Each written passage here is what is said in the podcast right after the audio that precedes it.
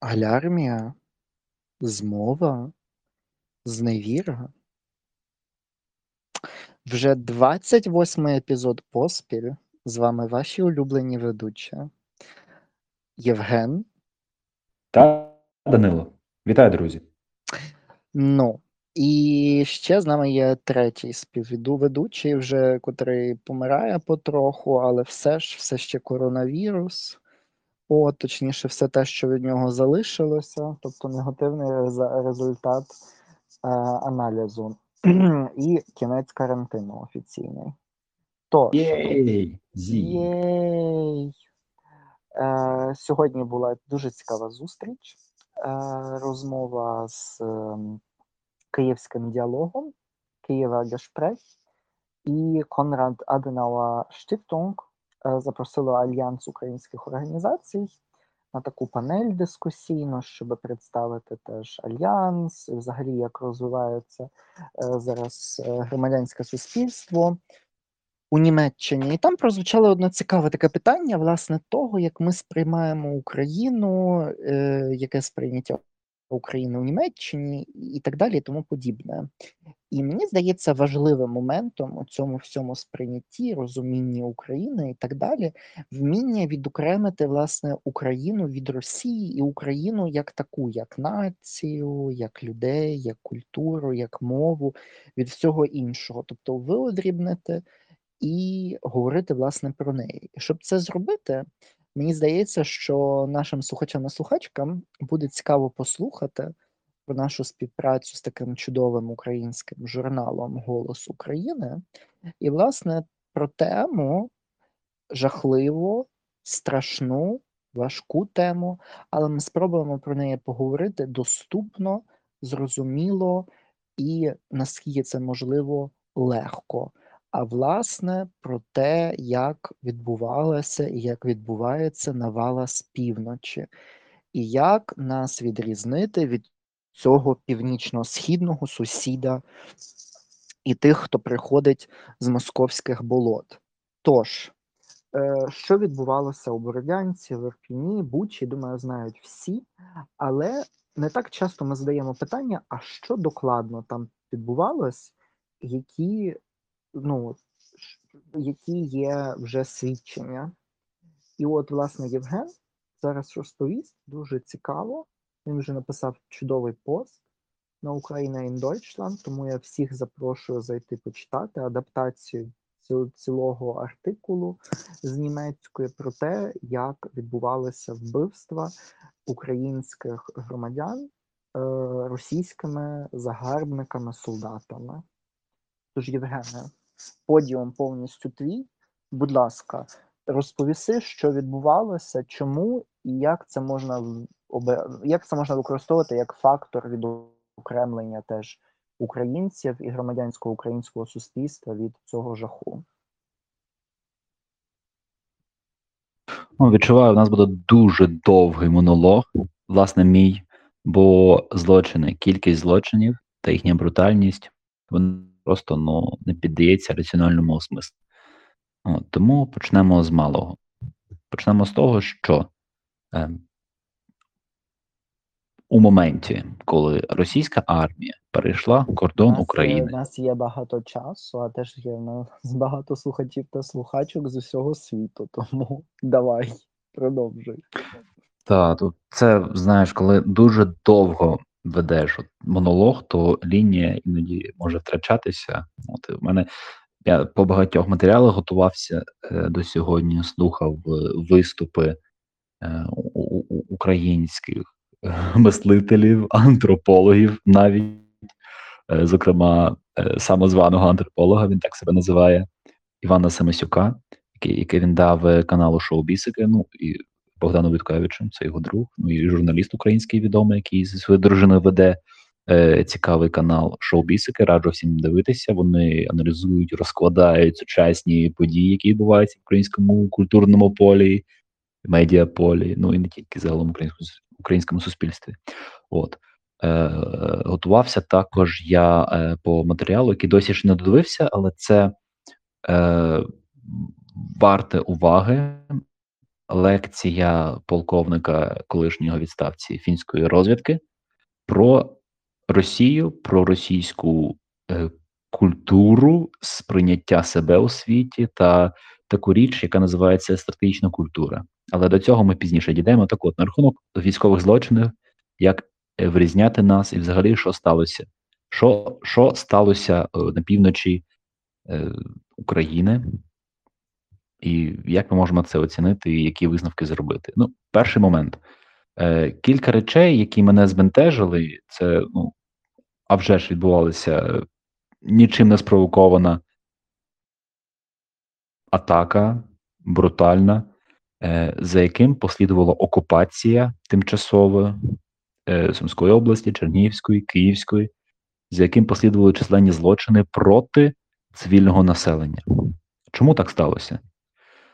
Точно можна одне сказати наразі: армія, яка при, приходить визволити людей, яка приносить новий порядок або певним чином вирішує політичні е, цілі, які були декларовані Росією. Вони хочуть нас звільнити від бандерівців, наркоманів, ще чогось. То це абсолю, абсолютно незрозуміла конструкція. Ну, тобто немає ні поваги суверенітету, ні державності. Є якісь наркомани, якийсь київський режим. Е, Я, до речі, читав колись російські пропагандистські сайти, і кілька було таких, там, де спеціально навіть є версія українською мовою, і там використовується всюди. Використовується певний набір от лексичних таких штампів. Там одним зі штампів був київська влада, київський режим. Тобто саме відокремлюють державу, громадянське суспільство та і називають е, демократично обрані органи у нас режимом якимось, який ніби захопив владу і не віддає її. Ну тут е, оцінка вважається, що Україна так само, як і Росія, є лише уряд, і нічого не може зробити суспільство. Е, це перенесення оцінки російських подій на події в Україні. Відповідно, Я тут свої вставлю 5 копійок. Добре. Загалом, е, мені здається, це війна вже не війна, а ну, е, в дві перспективи візьмемо. Довго тривалу війну, тобто вже котра триває більше восьми років, котра почалась від окупації Криму і нападу на е, Донецький регіон і Луганський регіон. А також вже повномасштабне вторгнення в Україну ну, з російського боку показують нам, вказують нам на те, що Росія не розуміє України, не розуміє українців і не розуміє української ідентичності. Тобто, по-перше, що її цурається, по-друге, випирає її, але й по-третє, взагалі не розуміє. Тобто, це навіть нерозуміння того, що українці будуть боротися до останнього клаптика своєї землі, ем, теж призводить до цього переконання. І про рахунків теж. Е, ну, про рахунки це окрема ситуація. Вже ж зараз вони трохи підточили свою тактику і краще роблять. Ми сьогодні збили три українських літака. Вже ж я в жодному разі цього не підтримую. Я сподіваюся, що ми їх додовбемо чим швидше, тим краще. Але тут йдеться більше власне той акцент ем, того, що оце нерозуміння і е, та відстань, котра між нами є, вона є набагато більшою, ніж, наприклад, Україною і Польщею або Україною і тією самою Німеччиною, де теж українські знання в певних моментах теж кульгають. Але ну то таке. Просто так от додаю до до, до цього моменту, що ця вся довготривала війна теж відкрила для нас істину, котра була відома, але ми якось закривали на це очі, якось жили теж в певному сенсі в наративі оцих от братських народів, братніх, типу. Висновки два. Перше, Перший. Українське громадянське суспільство, воно існує, воно є активною силою, як такий океан, там є припливи, відпливи, там процеси відбуваються якісь суспільне обговорення. Це стосується будь-яких речей, там інфоприводи, які відбувалися від е, призначення, наприклад, міністра освіти Шкарлета вже третій раз е, ледь не на на межі е, статистичної похибки, коли необхідний мінімум голосів був дотриманий до обговорення суспільної дискусії щодо фемінітивів, чи потрібно використовувати, чи навіщо, і про ці всі речі розмовляли українці. Це цікавить нас, і це розмовляли незалежно від того, якою є першою мовою, бо українська вона необхідна, просто вона доповнює, вона створює цей культурний простір, який є. Відповідно, російська займає все менше і менше значущу роль. Типу, так і мало бути, але перепрошую. Це спадок совку у нас, у нас був довгий час. От, але, але ці речі відбуваються, і людям не все одно. Вони обговорюють, вони срачі влаштовують. І такі речі треба розуміти, що українці, якщо речі якісь є, які їм не подобаються, вони ладні за них битися і ладні битися навіть з власною державою. Е, тому я можу лише порекомендувати дивитися ефір е, шоу-бісиків, де гостем був український художник. Е, за освітою він в першу чергу скульптор, ну і сам називає себе антропологом Іван Семисюк. Він нам такі речі сказав, що е, ну я з ними погоджуюся вже, що є загально така національна ідея, яка кілька речей, які важливі для певної нації, і для українців у своїй загальній масі, бо вже ж він казав, що українці вони антропологічно навіть всередині вони більш-менш однорідні. Деякі є нації, наприклад, італійці, які всередині вирізняються, всередині себе є там північні італійці, руді, це може нащадки лангобардів, і південні італійці, які можуть бути римлянами. От, але все одно якось вони у цю спільноту, то українці вони більш такі гомогенні, і при цьому е, єдине прагнення, яке їх, яке їх об'єднує, це прагнення особистої свободи, і воно переважає навіть над цим от величієм, щоб розбудувати державу, бо на державу перше бідкаються українці.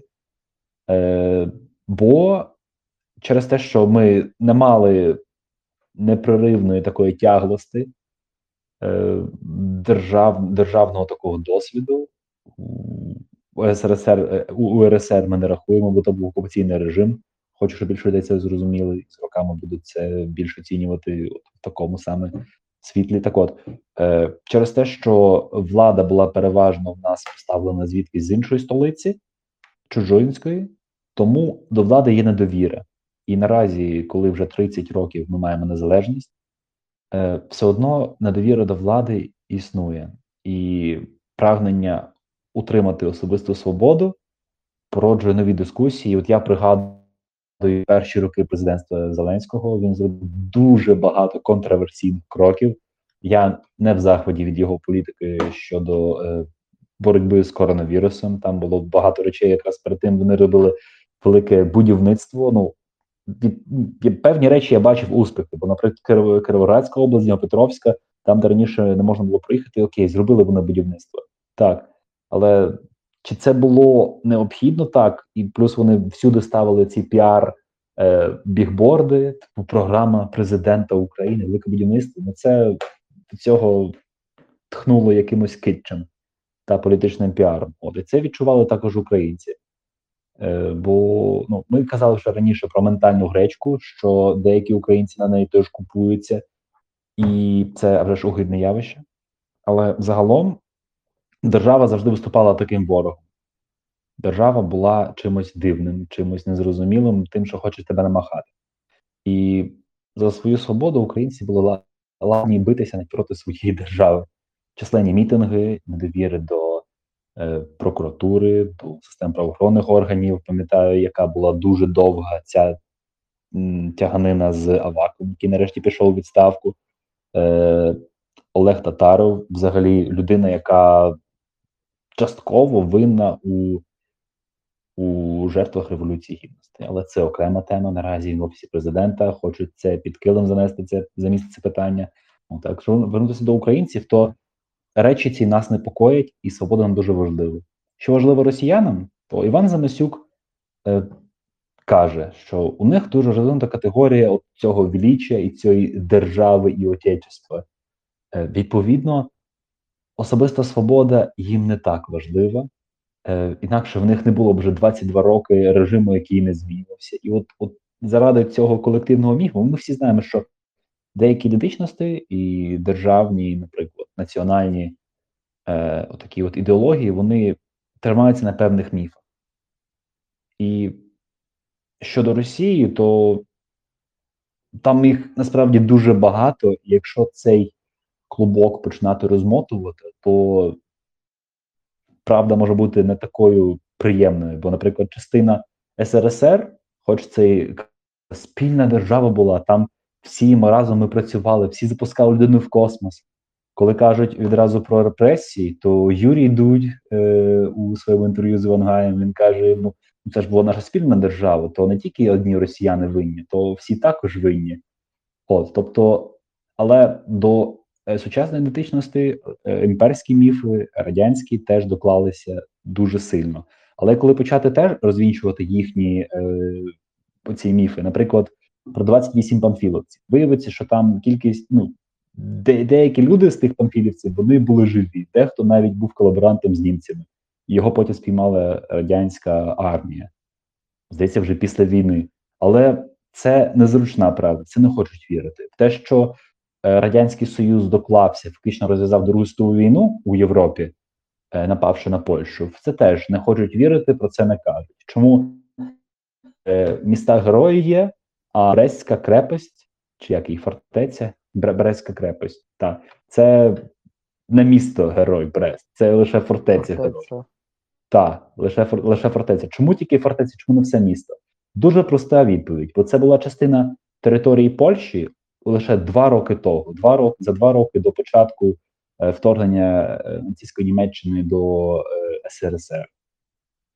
Це була територія Польщі, і німців вже ж сприймали там місцеві жителі, поляки, білоруси, і як своїх визволителів, і тому активно допомагали німецьким військам. Тільки фортеця трималася. І коли ти фактично визнаєш що це є місто герой, то тобі треба одну частину історії забути, що це було захоплене місто, для якого радянська армія були загарбники, більші загарбники, ніж німці. І відповідно вони називають це лише фортеця герой. От, але ну, запитання знов, знов лишаються. І от така кількість міфів, вона вже ж приголомшує.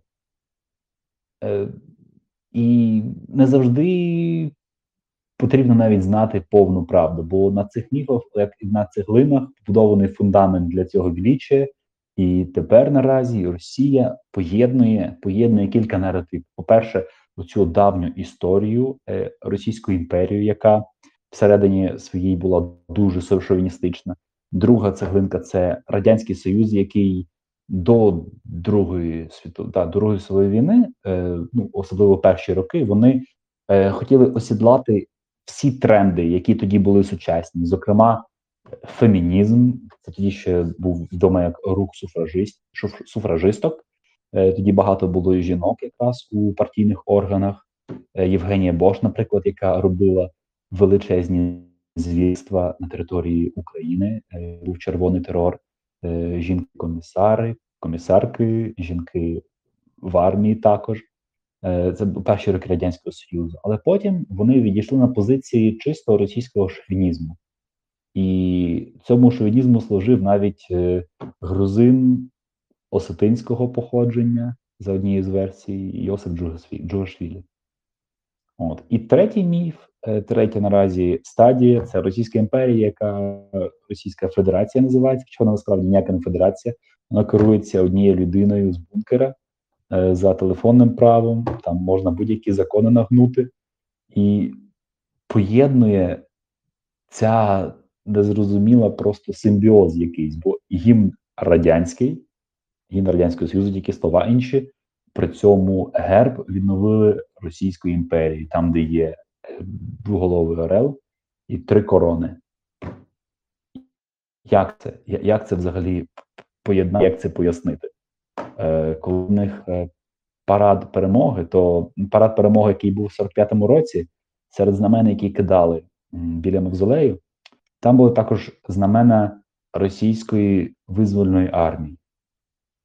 Це армія генерала Власова, е, колаборанта, який співпрацював з нацистами, тобто це росіяни, які служили у загонах Waffen-СС. І їхнім символом був триколор та Андріївський синій хрест на білому фоні. Зараз це е, символ, зокрема, е, російського флоту. І от коли 9 травня відбувався той парад перемоги, то ці знамена з триколором кидали на землю, як е, знамена переможених дивізій і військових ворожих з'єднань. А тепер цей прапор піднімається знову на, Червоній площі 9 травня. Тобто абсолютно ігнорування символізму, жодної тяглості нема. Якби це побачили, я не знаю просто, як досі живі е, ветерани на це дивляться, але, мабуть, нормально дивляться, бо навіть тут імперський міф загальний він абсолютно може А як е, же ж. Як Ну, ти розумієш? Цьому, цьому Ну, оце йому підкорюється все. бабів, е, всяких, ну, цих от сталевих, чи там кам'яних, чи ще якоїсь херні. Ну, типу, це просто інший е, рід е, мислення. Цьому, цьому Типу, нам, йому нам, підкорюється цього все. складно зрозуміти. Я теж намагався в перші дні е, повномасштабного вторгнення це зрозуміти. Оце от величія. От просто зрозуміти. Ну от навіть якщо от навіть уявити собі, навіть якщо Росія захопить всю територію України, що далі?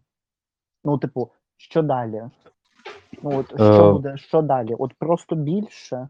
Ну, це так само, як з Кримом. Я ну, поясню. Я Окей, поясню, що далі. захопили Крим. І що далі? Що стало краще жити? На, на Ну, хліб можна намазати. Я скажу тобі так: е, щодо 9 травня, то от, така важлива річ, яку ми маємо зрозуміти, оце віліччя, оці орди з півночі, ці навали, йому підкорюється все. Нав- Навіть можна викрутити історичну правду. Е, неважливо, які символи, що це просто виглядає е, безбожно, е, чудернацько, гротескно і, і ніяк, абсолютно ні для них. Бо якщо це збільшує Росію, це от мислення, і цю, цю територію, і стверджує далі існування всіх їхніх наративів історичних, то це добре. Якщо ні, це погано. Нікого не цікавить правда. Вони діють, як е, мій викладач сказав, е, у позиції такій конструктивізму. Тобто правда є такою, якою ми її створюємо. А вони мають дуже добрий досвід створювати правду. І тепер е, сама ідея, яка до мене кілька років може прийшла, оформилася е, остаточно. Чому Україна? Чому Україна, якого взагалі біса їм тут треба? Ви нам, ви нам не цікаві, абсолютно. Живіть собі спокійно. Зеленський пацифістом був, коли прийшов до своєї на свою посаду. Пацифіст хотів дивитися в очі Путіну. Ми нікого не провокували. Абсолютно жодної провини тут нема, нема, нема. І тепер та ми маємо надолужувати мілітаристами бути, всім розказувати, як треба захищати, як захищати. Ми захищаємо Європу. Так, так, так. Е, треба зрозуміти одне: чому саме Україна? Я це пояснюю так. Ем, через те, що Росія болісно намагалася вийти до Європи, стати частиною цивілізованих націй. Це прагнення було від Петра І, як засновника Російської імперії, тобто це новий, новий етап розвитку Московського царства, так мовити. Його батько був ще царем е, Олексій, Олексій Тишайший, його так називали. Е, от. Петро І хотів прорубати, як це кажуть, вікно до Європи. І тоді ж е, пам'ятки історичні, які зберігали, е, зберігалися в першу чергу в Україні,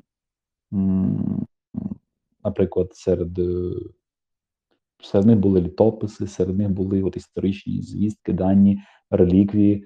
Вони всі потім на протязі багатьох років Катерина до цього також доклалася, Катерина та яка друга, яка як Шевченко писав первому, втора, і Катерина II Петру І, тобто яка зрозуміла цю ідею е, зробити з Росії таку сучасну, може не, не сучасну, бо якість народу там навіть інша. Там ну це не німці, які на своїй території жили, які точно знали, що вони живуть е, ось тут і відчувають себе європейцями, нехай навіть і колишніми варварами, франками, але вони створили для себе світ навколо. То щодо Росії, то це було насилене пос... насильне поневолення, щоб потім утворити, виліпити якусь таку, якогось такого велику, велику регіональну, а може й світову державу. Ну, територіально це їм вдалося розпов- розповстися на цілий континент. Так от, е, Україна самим фактом свого існування нагадувала про те, що Київ, по-перше, це є колиска е, слов'янської, так, як, як би це назвати? Походження слов'ян, як от цієї групи індоєвропейців, е, воно десь лежить на Поліссі. Це доведено за допомогою аналізу кількох цих матеріальних культур, які існували там, зокрема черніхівська культура, е, київська культура, також її називають. Отже, походження звідти. Київ був стратегічна точка була ідеальна для утворення такого торгов, торгівельного центру, і це був якби, ну, назвемо це сучасний Сингапур, який поєднував схід, який зараз Сингапур поєднує схід і захід і цими біржами. Так тоді Київ торгівельним розташуванням цим поєднував північ е, Скандинавію із е, півднем. Південь це був Царгород, це була Візантія. От.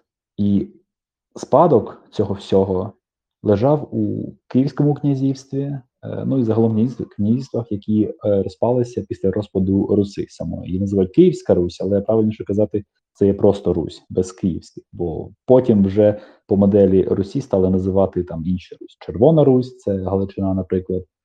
Е, які там ще були Русь? Жовта, здається.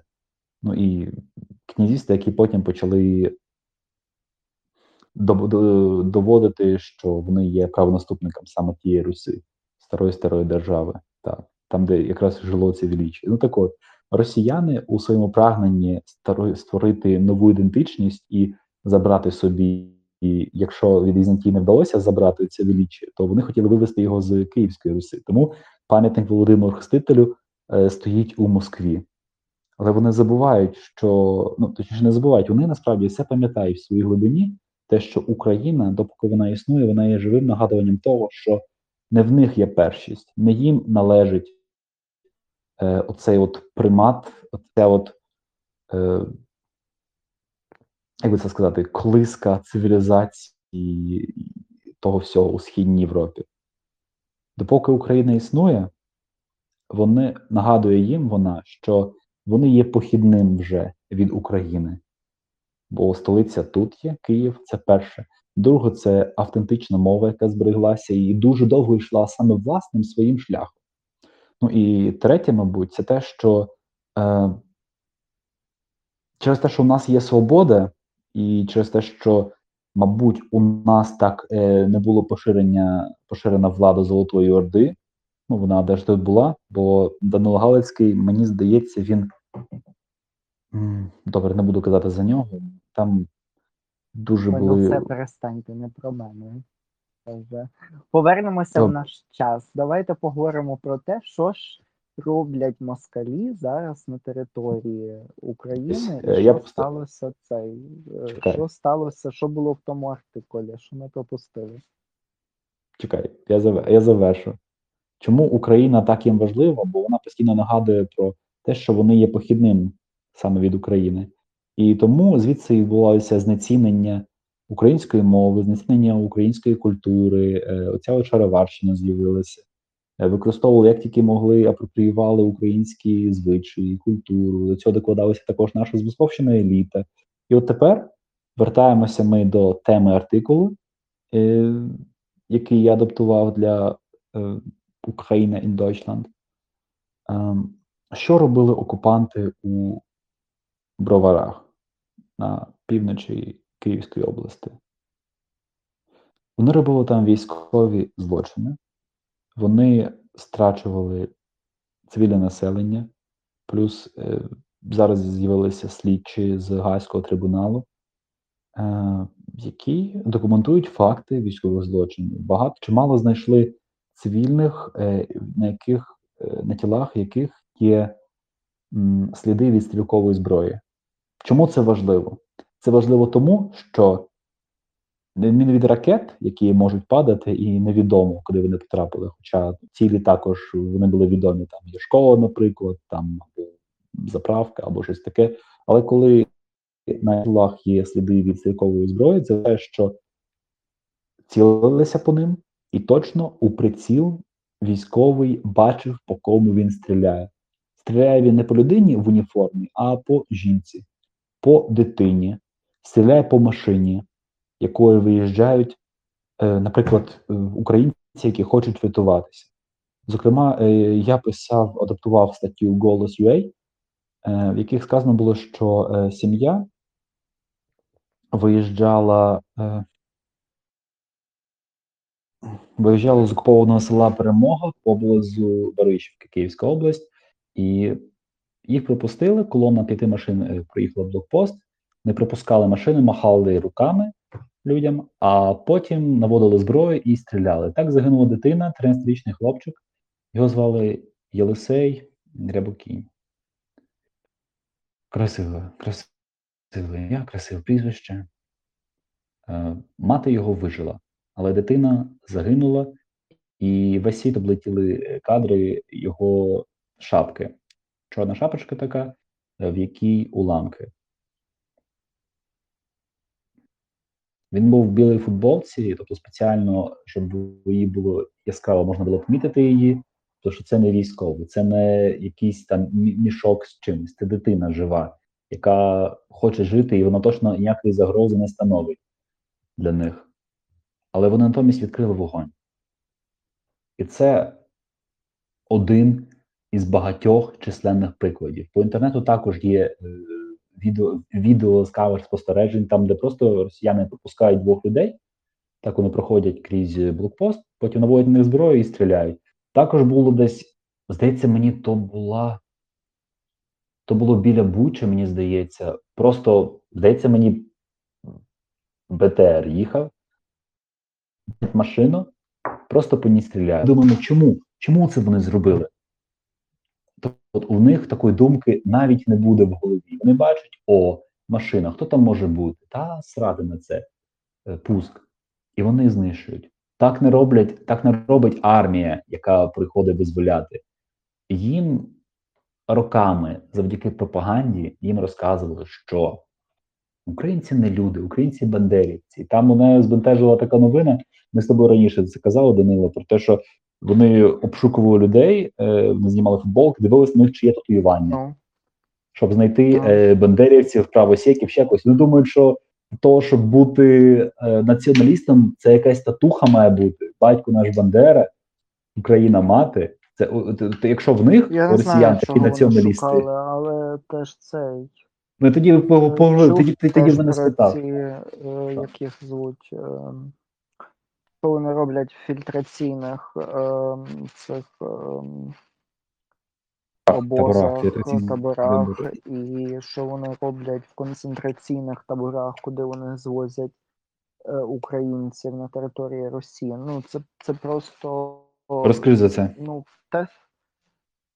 Було кілька випусків Радіо Свободи, там, де очевидці, котрим вдалося втікти, розповідали, що їх там розводять по різних кімнатах. По-перше, їх там вивозять, наприклад, з окупованих територій, і завозять на територію ем, ЛДНР, так званих терористичних організацій. І В ЛДНР там нічого не фіксується. е, Це і там їх просто чи саме догола роздягають, е, обирають типу гарніших дівчат, кого хочуть зґвалтувати.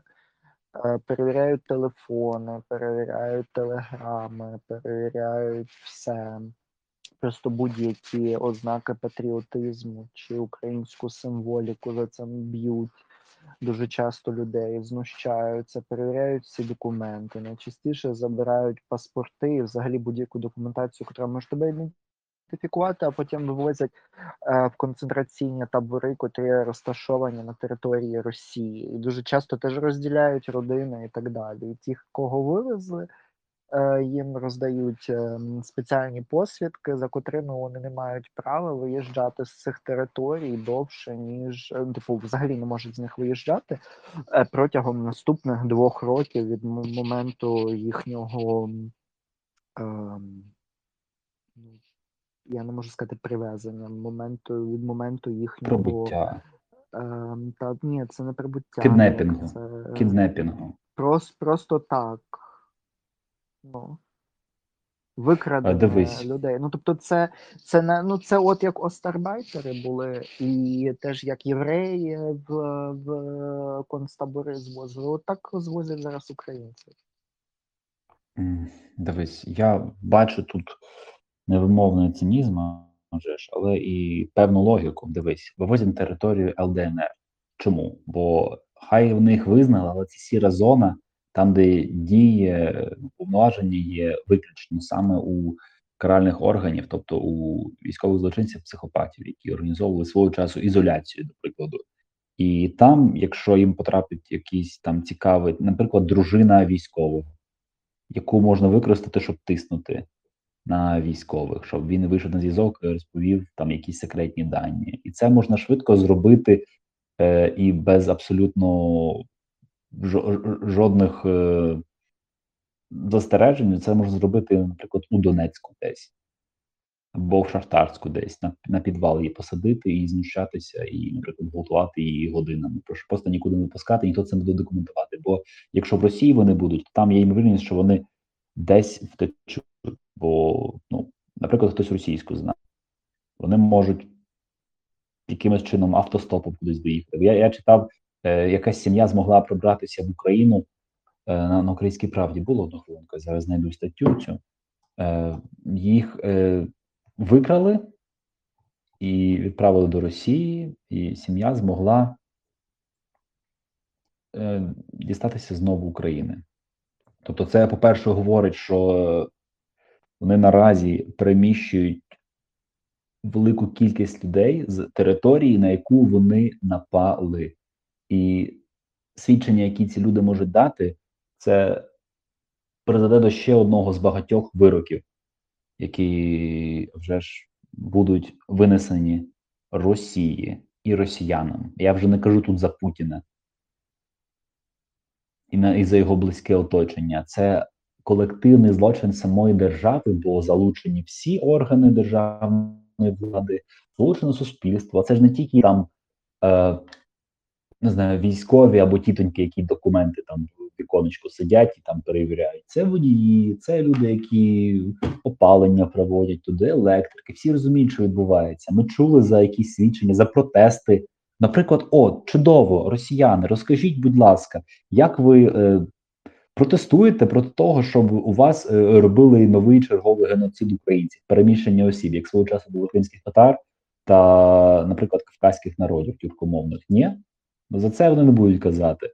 За це вони за це думають. Вони кажуть, ну ми ж якось допомагаємо їм. Тобто е, межа, всі ймовірні межі військових злочинів, вони були пере, пере, перейдені вже. І наразі, ну якби їм це було цікаво, росіянам, знаєш, які поцікавляться, нехай навіть ту саму Радіо Свободи подивляться, бо до неї довіра такі є, бо це міжнародне ЗМІ. Так, а вони цього не роблять. Вони цього навіть цьому не хочуть розбиратися, бо це буде нагадувати про їхню провину. Провину може замовчати, провину, яку вони сховають лише за ім'ям Путіна. І тут я хочу підійти до, е, мабуть, важли, важ, найважливішої теми сьогодні. Я сьогодні йшов коли І вже з університету. Та і вже останньої. Е, це задача України, мета України, яка лежить на поверхні. А мета наша така. Ми цього не хотіли. Ми не хотіли брати на себе це надважке завдання. Але так виходить, що допоки Україна існує, вона провокує Росію. Допоки Україна існує, не буде спокою нам від росіян. Доти буде існувати, доти буде поширюватися знецінення України, української мови. Я ж точно усвідомлюю собі, вони їм будуть, наприклад, наприклад, нехай ці діти підуть до школи. зараз. З табору їм дали якісь посвідки, розмістили нехай нехай у Воронежі або Білгородській області, чи де там Ростовській області. Вони їм дадуть напрям до школи. Вони їм будуть е, розказувати, що про спецоперацію. Вони будуть розказувати е, в школі про права людей, про права дитини. Ну цього не будуть їм казати. Там буде абсолютно повністю пропаганда. Так може зробити тільки ворожа держава. Так от, що нам робити з цією ворожою державою? Я бачу такий момент. Я бачу точніше не момент. Задача України знищити, лапки відкриваються, російську ідентичність. Лапки закриваються. Оскільки Росія не може ніяк змиритися з існуванням України, вона пішла на цей крок. Я кажу, Росія пішла, а вже ж е, рішення наказ віддав Путін, а Росія цей наказ виконала. І так от, продовжуючи цю історію про ідентичність, про державність, про те, що їм не важливо, яка насправді правда, щоб тільки е, е, Росія змогла розбудовувати свій концтабір та інші народи і нації туди тягнути, то Путін не робить нічого з того, чого не хоче звичайний росіянин. Це все вкладається, це випещувалося, оці всі наративи, оці всі пропагандою, вони шліфувалися трохи. Бо ну, я з себе усвідомлюю зараз, ну, якби Україна зараз почала війну проти будь-якої держави, проти Вейшнорії, назву держави, якої не існує, то я був би обурений. Я був би обурений так само, як деякі угорці обурювалися тому, що Угорщина е, зрадила всі свої міжнародні зобов'язання та почала війну проти Югославії. Бо попередньо до того, це я кажу за е, події Другої світової війни, 41 рік, коли Німеччина намагалася наполегливо втягнути Угорщину у війну проти Югославії. А до того, за кілька років до того, була вже підписана угода про вічний мир. Е, Угорщини є зобов'язання, е, і Угорщина не може просто входити в цю війну. Так от, і на знак протесту проти цього прем'єр-міністр Угорщини, граф Пал Телекі, він здійснив самогубство в 41-му році. Він лишив е, по собі, е, як він це авто, записку перед смертю, який він написав. Ну, серед інших речей він сказав, що ми е, порушили наше слово через боягузтво, нація відчуває це, і ми знищили її честь. Ми стали союзниками падальників, і ми станемо просто нацією лайна. Я не сперечаюся з цим, я винний. Так він написав, і після того покінчив з собою. Це зробила людина, яка відчувала, що відбуваються речі, це не про величі, це просто відбувається національна ганьба. Якби Україна так зробила, українці теж відчуваються, бо в нас розвинена емпатія, бо ми знаємо, як це коли бути, коли тебе знищують. Це може, я, ми цього ще не переживали на такому масштаб, масштабі великому, але це це повторювалося в нашій історії дуже-дуже давно. Росія у багатьох е, випадках, у багатьох епізодах, навіть якщо і страждав окремі росіяни страждали, але загалом оця от культ, навіть не культ, або сама категорія цієї провини, що ми в чомусь винні, що ми ем, росіяни мається на увазі, що вони е, робили геноцид, так це можна сказати. Це не обговорювалося, це не це навпаки замовчувалося, перекручувалося. І тому те, що відбувається наразі, це масовий психоз, ненависть України, яка підживлювалася дуже дуже довго. І як одна людина мені зауважила, що вибачте, пропаганда не може з тебе повністю перетворити на свиню, повністю на е, такого психопата, садиста. Вона лише підіймає те, що в тебе є в душі. І я так бачу, що це ставалося дуже давно, саме дегуманізація до інших народів, Е, Це відбулося з Грузією також, коли поширилися міфи, ці жахливі, е, просто брехня, маніпуляції. І це тепер потріюється проти України. І от коли російські війшла, війська вийшли до Бородянки, коли вони ошукували, дивилися, чи є в людей татуювання, ми тоді з тобою говорили, Данило, ти кажеш, чи, типу, знайшли вони хоч одного бандерівця? Ну, що вони думають, що в них націоналісти з татуюваннями, там, де написано Адольф, Путін, там, Зіга, Зага. Е, То в нас теж мають бути такі націоналісти. І так от, я можу визнати, мабуть, знайшли. Тільки вони перейшли кордон, для них всі стали ворогами, всі стали нацистами, фашистами, як завгодно, бандерівцями. До речі, такий цікавий момент. Тепер, якщо раніше вони казали за фашистських загарбників, бо нацисти то якби націонал-соціалізм, воно пов'язане з соціалізмом. і Це одне зі слів, яке є в назві Радянського Союзу. То тепер е, вони навпаки називають нас нацистами. Знаєш чому? Чого? Бо слово нацизм воно дуже схоже на слово націоналізм. І тому е, українці, а вже ж тепер є нацисти. Але нам насправді байдуже, як вони нас називають, бо на допомогу завжди їм приходить ця словесна еквілібристика та термін русофобія. Тобто, коли українці захищають себе, це русофобія. Коли українці не хочуть мати нічого спільного з Росією, хочуть подалі від, закрити, ізолювати себе від цього простору, і чиї сенси просто несуть собі отруту, брехню та е, приниження навіть. Це і ліберальні росіяни також в цьому помічені. Ну, слухайте, вони в одній державі живуть, е, в одній державі зі своїм глубинним народом, з цими гвалтівниками, які приходили і крали в нас е, унітази та пральні машинки. Ліберали з ними живуть в одній державі. Так от, е, і вони теж нас заносять русофобію. Тому, що я мушу сказати? Мета України і в кінцевому рахунку, мабуть, це справдиться. Перемогти Росію, а перемога Росії означає кінець імперських міфів та поступово дезінтеграції такої сутності, такої колективної свідомості, яка називається от росіяні, Росія і так далі, і тому подібне.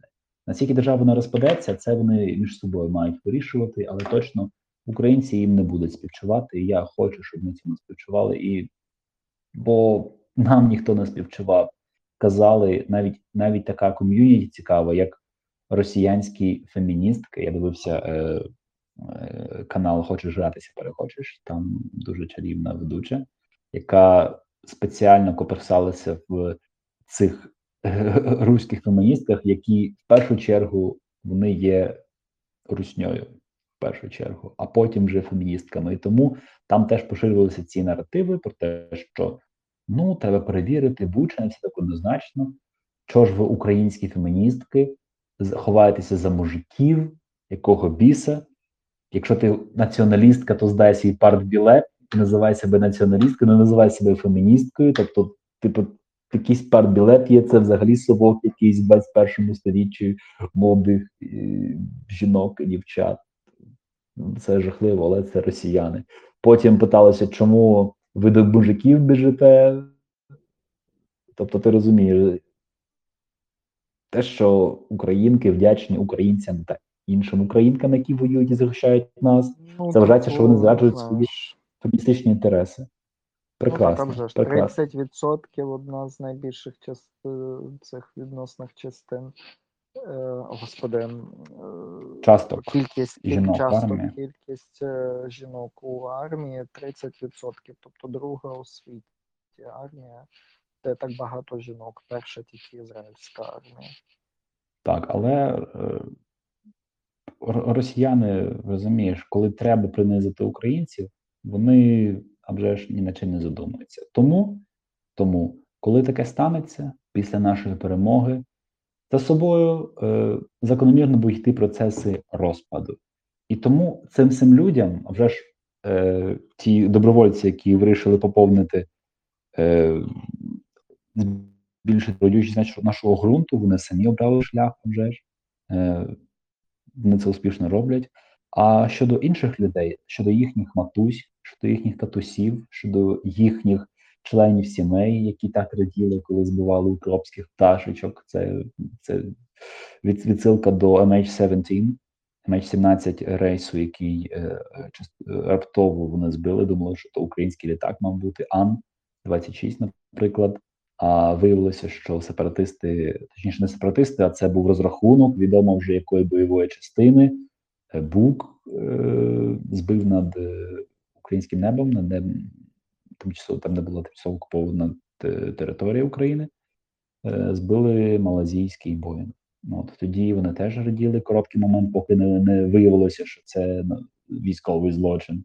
І в цьому винні вже ж е, російські артилеристи, які треновані, які мають відповідну освіту. От я хотів би побажати цим цим людям, які ну наразі у нас не воюють, але словом та ділом поширюють далі російського пропаганду. Я хочу, щоб вони дуже довго жили. Тепер я поясню, чому так. Я хочу, щоб вони побачили, як на їхніх очах всі міфи, на яких побудовані е, виховані були покоління росіян, щоб ці міфи були зруйновані, щоб перед ними постала українська нація незламна, сильна, престижна, сучасна, модна, красива, безліч, безліч епітетів, і ця сила буде тільки більшати і більшати. Україна частина ЄС, Україна частина НАТО. Або як українці самі собі вирішать, і це не важливо. Головне, що цю силу вже ніщо не зламає. І у цьому регіоні з'явиться, можливо, новий регіональний лідер. Ось це буде український світанок. І точно після того, що вони зробили, після своїх е, злочинів, після років лінгвоциду, геноциду, точно ніхто не зможе сказати, що от Київ це мать городов русських. Це, Це формулювання буде закинуте назавжди, бо Київ стане столицею нової модерної української нації, яка кувалася в боротьбі, і останнє, останньою цією боротьбою буде саме російсько-українська війна. Ніхто точно не зможе роззявити свою пащеку і казати, що Київ рускоязичний, ще якийсь він таким не буде. Процеси йдуть. Е, історична, Історичні процеси є такими, що українцям не потрібен вже російський посередник, колоніальний власник чи якийсь старший брат. Не потрібно. Україна буде партнером, буде європейська така, от без цього пані братства, братні народи, буде така європейська солідарність у союзі з Польщею, у союзі з Литвою, у союзі з Великою Британією, у союзі з Німеччиною, я сподіваюся. Я теж на це сподіваюся, але я думаю, що цей момент ми відкладемо на наші розмови про майбутнє України. Добре, я Тобто ми зазвичай маємо такі епізоди і будемо вже на сьогодні закінчувати. Я а, лише додам але... одну річ. Одну ж додам одну річ щодо того, щоб вони довго жили. Хвилинку. Щоб вони довго жили, щоб вони бачили руйнування цих імперських міфів, е, щоб вони бачили, що вони нікому не цікаві, нікому не потрібні. Їхнє ім'я, тих, хто себе ще хоче називати росіянин, буде асоціюватися з брудом, смертю, із е, е, трупним запахом, і вони такими війдуть в історію, і ті, хто можуть, вже будуть витрачуватися та створювати якусь нову ідентичність, але більше Росії, Росії чи як, як, так, як такого суспільства вже не буде остаточно. І в мене один є приклад з історії є, але він такий коротенький. Е, це на персональному рівні. Була така собі талановита режисерка Лені Ріфеншталь, яка прожила десь ледь, ледь не більше сторіччя прожила, і вона була залучена у пропаганду нацистської держави, нацистської Німеччини. Але коли Німеччина оговталася, її участь в тому не забули. Е, Відомо було, що вона у наприкінці війни знімала фільм. На, Здається, там була Кармен, якщо не помиляюся. І де знайти колоритних іспанців у Німеччині? Ну, не- невідомо, де знайти, не можна знайти. Тоді вона брала людей для статистів, брала циган, ромів з концентраційних таборів, і вона чудово знала, звідки вона їх брала, і знала, що люди, які там в неї тимчасово знімалися на майданчику, вони потім верталися назад. Тобто вона була залучена до цього, і це все їй не пробачили. Таланту не пробачається ніколи, бо він точно має розуміти, на відміну від е, дерев'яних істуканів, які тільки газети могли читати. І вона жила своє життя постійно з виною того, і ім'я було асоційовано саме з нацистами, саме з Гітлером. Вона теж почала знімати якісь інші фільми, намагалася себе реабілітуватися, їздила в Африку, там, де знімала людей, фотографувалася з такими прекрасними чорношкірими дітьми е, десь в Намібії, і їй пригадали, що ви тут показуєте нам. Тепер ви е, любите цих людей, а як на рахунок політики Третього Райху? Ви, ви, ви тоді не, не хотіли досліджувати? І ми а, сподіваємося, що це саме станеться теж з расистами зараз, з усіма, і також з тими, хто якимось чином підтримував або був задіяним у цей режим. І закінчилося тим, що вона вже в 80, 80 їй було років, чи, чи більше навіть. Вона вже все, вона не знімала фільми про людей.